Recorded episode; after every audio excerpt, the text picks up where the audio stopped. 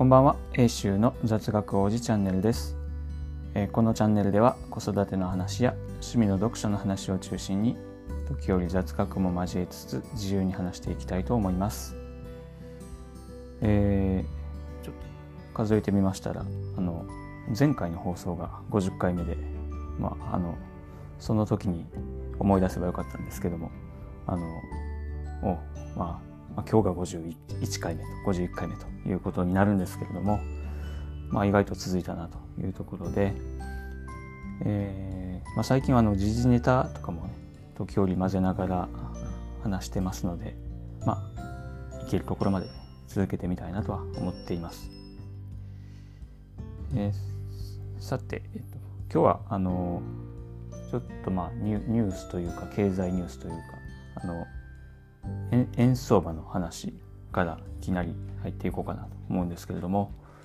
まあ、なんか今1ドル140円前後150円ぐらいまで円安になってちょっと戻ってきて、まあ、今後どうなるかなっていうところなんですけれどもまああのもっと円安がいいとかいやいや円安が行き過ぎると良くないとかいろんな話があってですね、えー、まあこの辺り実際のところどうなのかなと、まあ、改めてちょっと考えてみたんですけども、まあ、実は私はもともと1ドルは80円ぐらいが妥当かなと思っててまああの日本で売ってるものをちょっと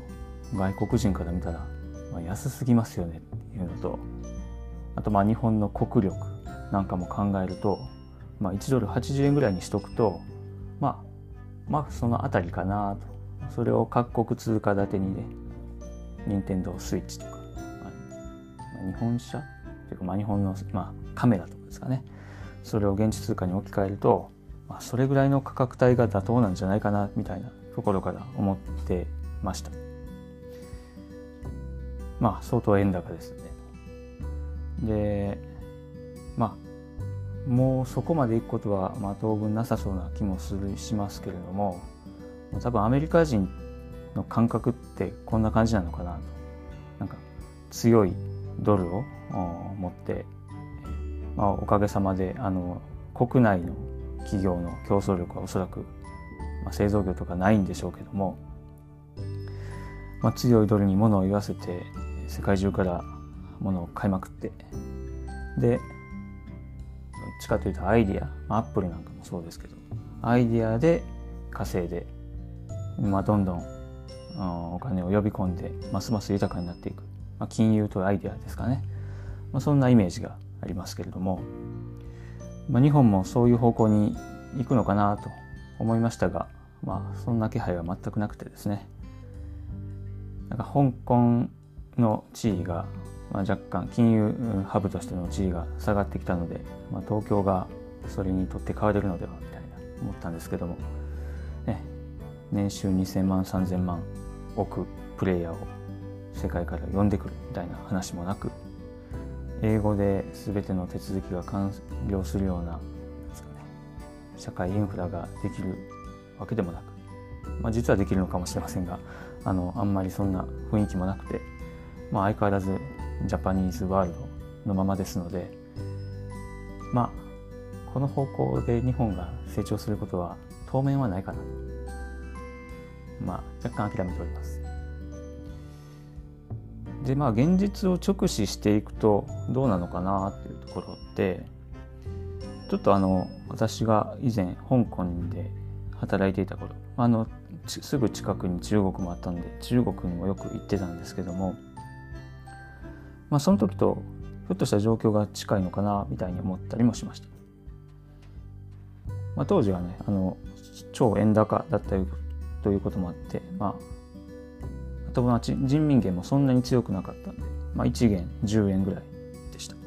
で今が1元20円ぐらいなんでまあ倍ですかねと。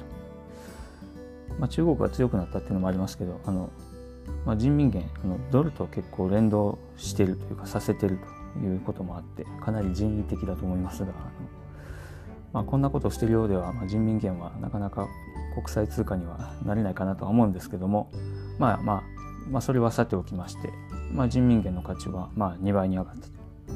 まあ、まあ、今から考えると、まあ、以前は2分の1の価値しかなかったということなんですけども、まあ、じゃあ当時の中国の中にいてどうだったかっていうと別に自分たちは人民元しか使ってないのであの豊かとか貧しいまあ、通貨がの上げ下げで豊かになったり貧しくなったりって感じることは、まあ、あんまりなかったかなと、まあ、それ以上にどんどん、まあ、成長経済が成長していたんで、えー、どんどん、まあ、世界各国から、まあ、投資を呼び込んでで稼いだお金でどんどん海外旅行に、まあ、海外旅行もねそんなに安くはないので、えー、みんなからお金を集めてそれを持って、え、まあ、お土産というかまあ、日本でいろんなものを買って帰っていくみたいなそういうパワー溢れていたというところもあってあんまり通貨が安かったからそこまでしょぼーんってなってしまうっていう感じでもなかったなと思います。で、まあ、中国で買うものは、まあ、あんまりなかったのでここはちょっと、まあ、例えばフランスとかこちらフランスとかを例に挙げた方がいいかなと思うんですけどもあの日本人がバブルの頃フランスパリとかに行ってですね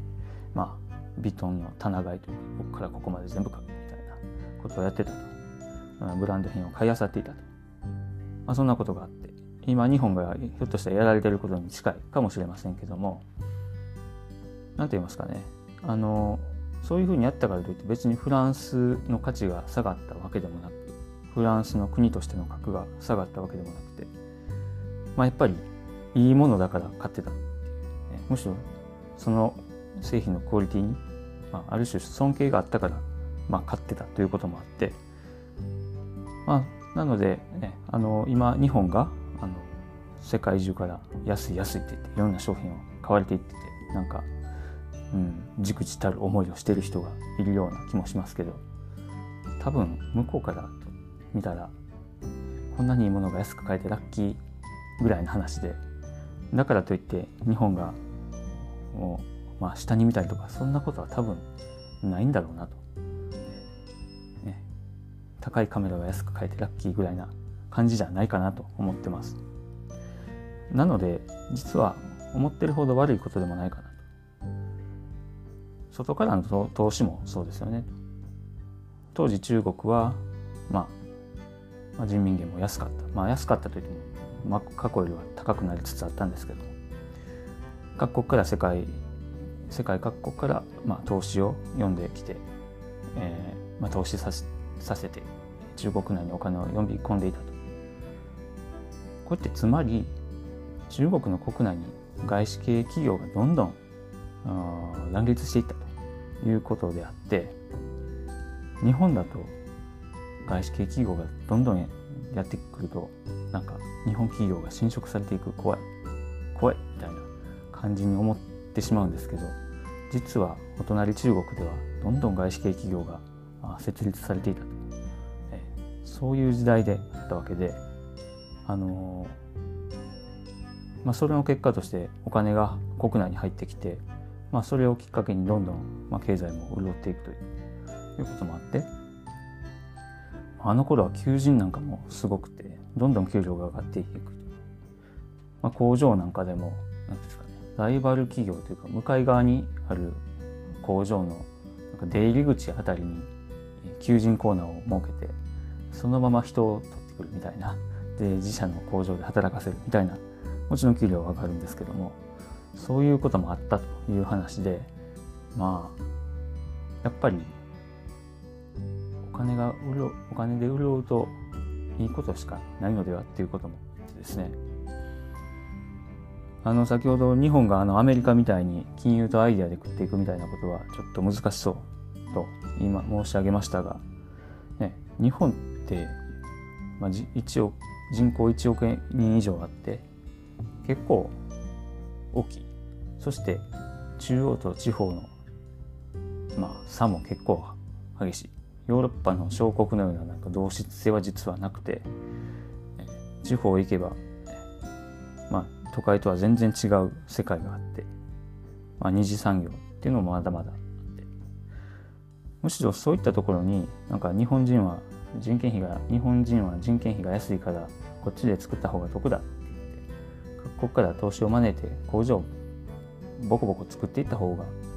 実は日本にとってはハッピーなのではというふうな気もしています。ウォークマンもまあファミコンももっとまあ日本の日本人の所得が低くて、円安の時に生まれたものなので、まあ、決してですよね通貨安になったからとい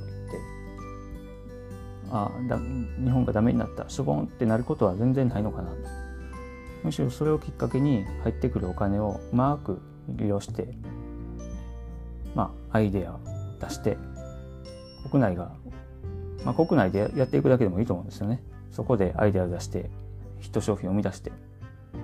そうすると円安なんで海外に持っていくと結構、うん、お安く売れてしまうと。あの外の人たちにとってはかなりお安いのでそれでまた世界的ヒット商品が生まれるかもしれない。ということでなんか全然悪くないのかなということもあって私は最近円安推進者にあのくら替えしておりましてまあ1ドル160円170円。200円ぐらいまでいってものはなんとかなるかなみたいなそういうふうに、まあ、200円はちょっといや別の問題がかなり出てきそうな気もしますがあのというふうに思ったりしています。まああの経済のことなのでこの後どうなるかわからないんですけどもあのまあせっかくなので円安は実は日本にはプラスかなっていうふうにトータルで見たらプラスかなっていうのもあるのでこれをとらまえてですねかつての日本のあの成功例をもう一回なぞっていければいいかなみたいに思っています。えー、今日はここまでにしたいと思います。皆さん聞いていただきありがとうございました。それではまた。Have a good night.